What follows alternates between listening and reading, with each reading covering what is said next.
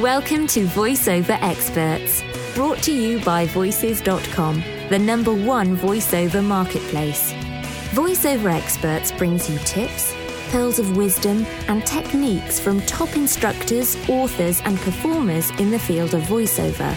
Join us each week to discover tricks of the trade that will help you to develop your craft and prosper as a career voiceover talent.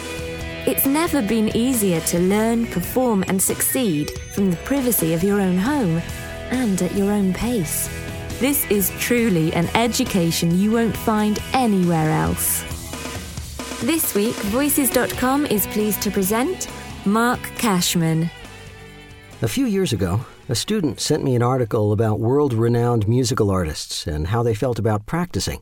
Every one of them said that they didn't like to practice, but they all did it. In fact, they felt they had to practice to stay on top of their game and to keep up with or stay ahead of their competition. There are many things in the field of voice acting that can be studied. That's knowledge, things you learn abstractly and mentally. But skills, well, those are things you develop as you work on them or practice. They usually involve some physical coordination, and most times they get easier the more you do them. You can learn about them in books, TV, the internet, in lectures and classrooms, but you can't learn to apply them unless you practice. I started piano lessons when I was about seven years old. My piano teacher sat me down and showed me the things I was supposed to practice for the next week different scales and a short piano piece. He showed me how to sit, where to place my fingers, how to move them, and what each exercise and piece should sound like. I was supposed to practice at least 30 minutes each day until the next lesson, and when he showed up the following week, his initial comments were either, Marc, it sounds like you practiced, or, Marc, it sounds like you didn't practice. Teachers have a way of knowing right away whether you buckled down or slacked off. I don't know how many times I've had people tell me, I think I've got a pretty good voice, and then ask, Do you think I'd be good at voiceover? And my answer is always the same. You can have the most beautiful sounding voice in the world, but if you don't know what to do with it, it's useless. You can learn skills, but you'll never realize your full potential unless you practice. Now, practicing a lot doesn't always mean you'll get better the more you do it. You could be practicing wrong techniques, doing things incorrectly, practicing bad form, and strengthening bad habits. That's why it's so important to work with an experienced instructor who's mastered the skills you're trying to achieve, who's giving you specific and corrective feedback so you can build a strong foundation of skills while you're learning. Sometimes the exercises you practice will feel natural and easy when you're starting out. Other times they might feel awkward or downright impossible. If you experience the latter, that's okay. You're attempting to do something new, so feeling frustrated or self conscious about being uncoordinated is normal. But the more you practice, the easier the exercises will become. It's just like learning a musical instrument. It's muscle memory, and you're building up your mental and physical muscles.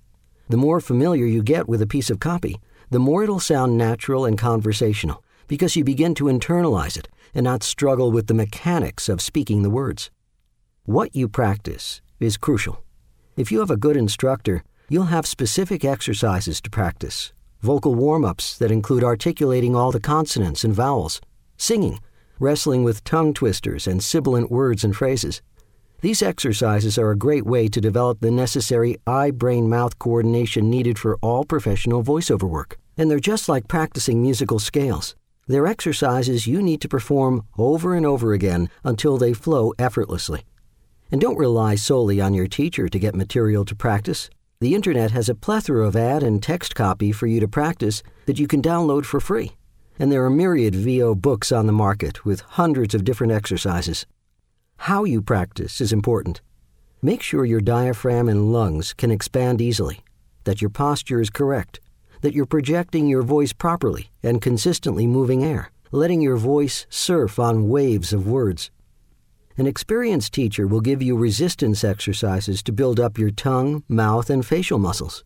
They'll also give you advice on what or what not to eat or drink before warming up.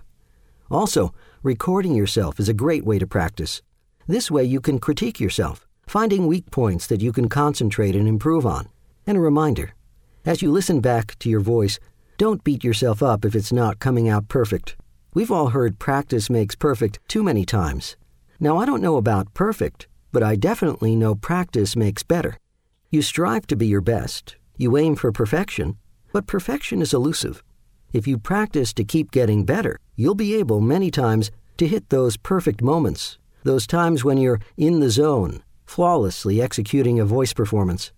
But if you expect to be perfect every time you get behind the mic, you're setting yourself up for disappointment. Where you practice also makes a difference. If you have a home studio, whether simple or elaborate, practice there. It's great when you can kind of recreate the environment where you'll eventually be performing. Your proximity to the microphone, with or without headphones, determining a sitting or standing position, adjusting for a line of sight, that's where you can see the copy clearly but still be on mic, and proper lighting are all things that you'll encounter in the real world. The more comfortable you get, the more at ease you'll be in an actual session. If you're serious about voiceover and don't have a home studio yet, look into setting one up. They're very inexpensive now, sometimes under $500. Getting back to the artists I mentioned at the beginning, remember they said they didn't like practicing, but did it anyway? Well, they found ways to make practicing interesting, challenging, and fun. Amy Nathan, author of Beating Those Practice Time Blues, relates that Joshua Bell, world renowned violinist, said he had plenty of fights about not wanting to practice. Wynton Marsalis didn't always want to play trumpet, he wanted to play basketball. Andre Watts said he liked playing piano as a kid, but didn't always like doing the work. How did they approach practicing? Joshua Bell said, I'd set up challenges for myself, like I wouldn't stop until I did a difficult passage a certain number of times in a row without a mistake. By the time I did it that many times, I'd learned it and made a game out of it. Wynton Marsalis learned how to warm up with his trumpet exercises from basketball. He said, In basketball, you practice your foot movement, your floor game, going to either side, your jump shot, free throw shooting. It seemed like the intelligent thing to do the same with trumpet, to work on all the different aspects of technique. You can do the same with copy and text, and your practicing should obviously include the pieces you're working on. I send my students scripts to practice before they show up for class or one on one sessions, and then correct them if necessary. Flutist Paula Robison recommends finding a warm up exercise that makes you happy. She says it should be filled with music from the first note, so you warm up that part of your playing too. So find text passages or ad copy that's interesting and or entertaining to read out loud. And practice at the volume you'd be speaking in a session, not whispering or muttering to yourself. How do you get inspired to practice each day? Listen. Listen to the voices of people you admire, your favorite audiobook narrator, your favorite documentary narrator, and demos from the top talent on voices.com.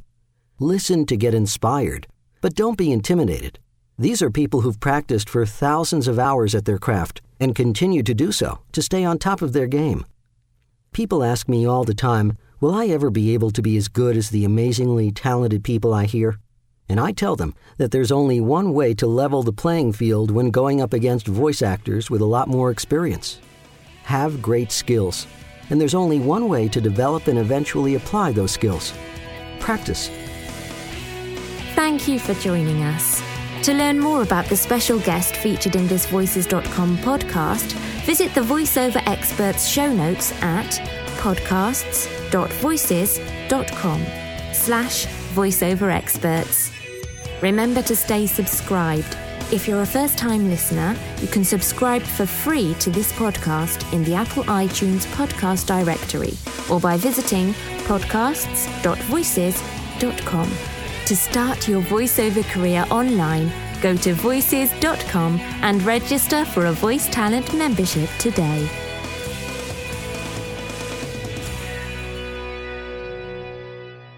This has been a Voices.com production.